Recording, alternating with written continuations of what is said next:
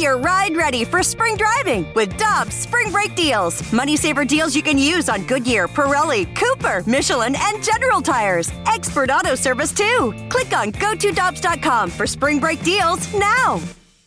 For over two decades, E&B Granite has been St. Louis's trusted name for kitchen, bathroom, and outdoor space renovations that are guaranteed to bring new life into your living spaces. Their skilled team will provide you with personalized customer service, fast turnaround times, and prices you won't find with big box stores. Support local and schedule free consultation at enbgranite.com or call them at 314-645-9300 or better yet, stop by the showroom and explore their massive inventory. Again, that's enbgranite.com.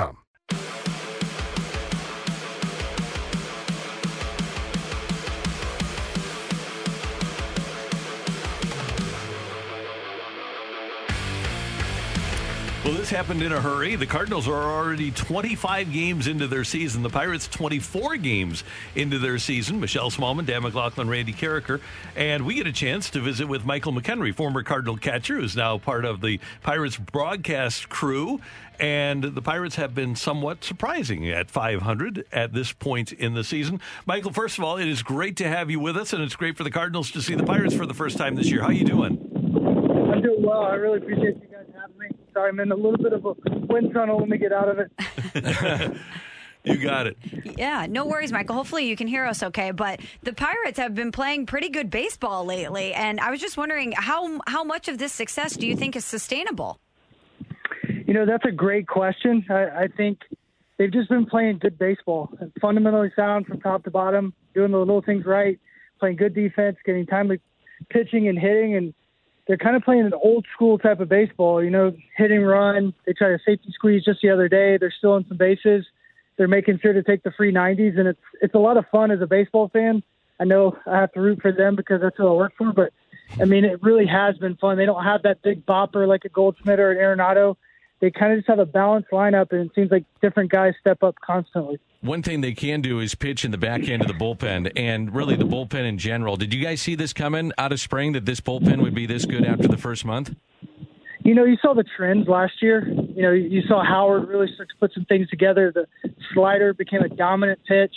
And then you saw Rich Rod develop a slider that he really didn't have in the prior two years that made his fastball play even better.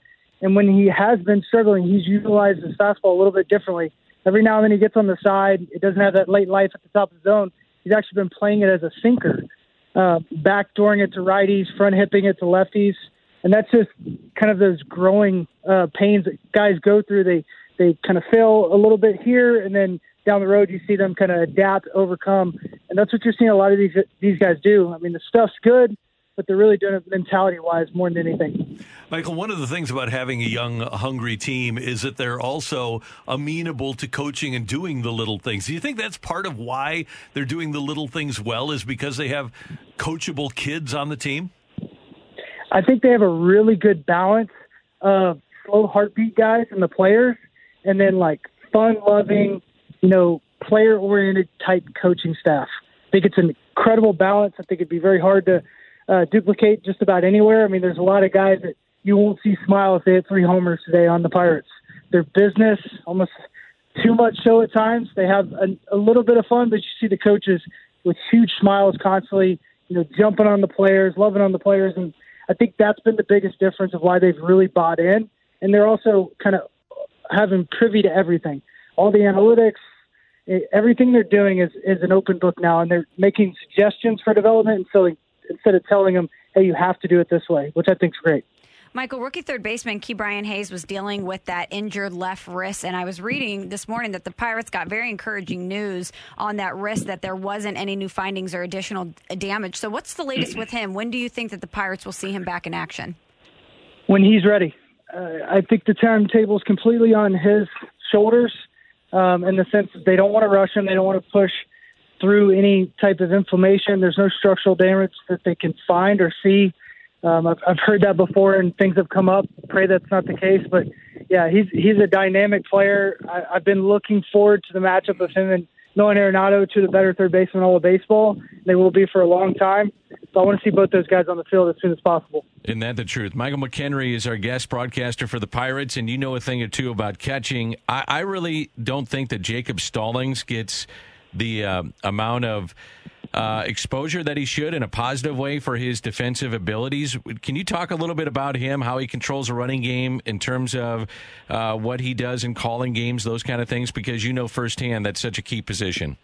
He, if you've ever seen the movie The X Men, he's kind of like the professor. He's back there and he's just guiding the ship. Does a great job with the young guys.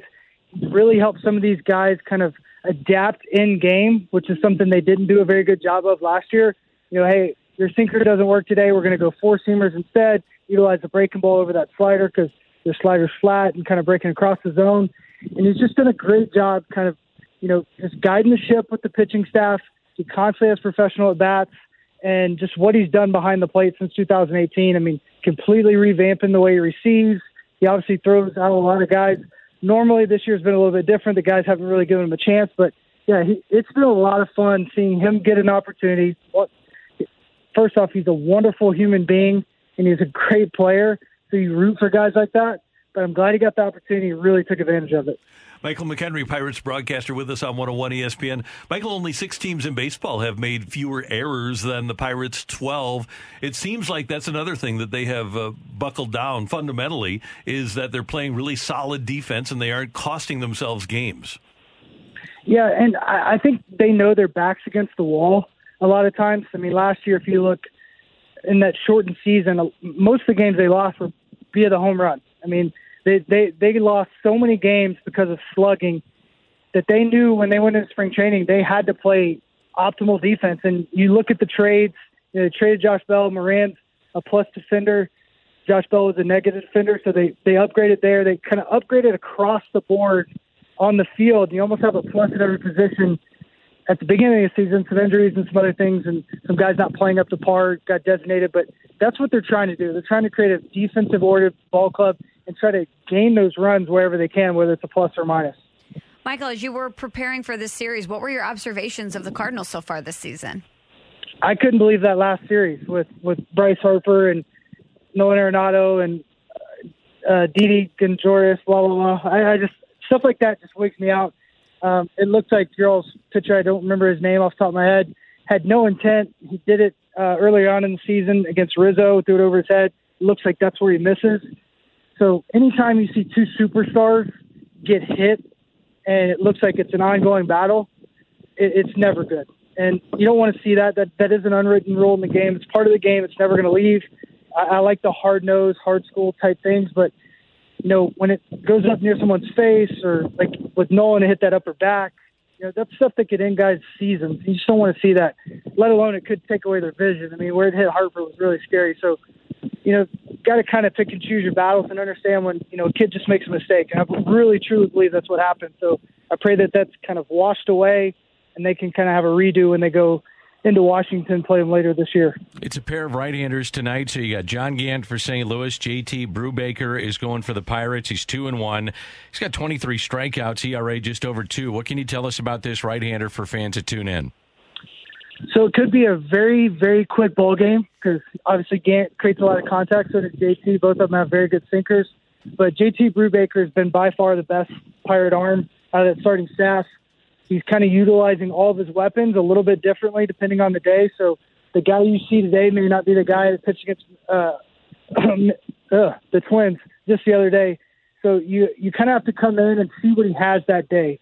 So all the Cardinals, whoever's in the lineup tonight's going to have to see is it a sinker today? Did he throw more often? The four seamer?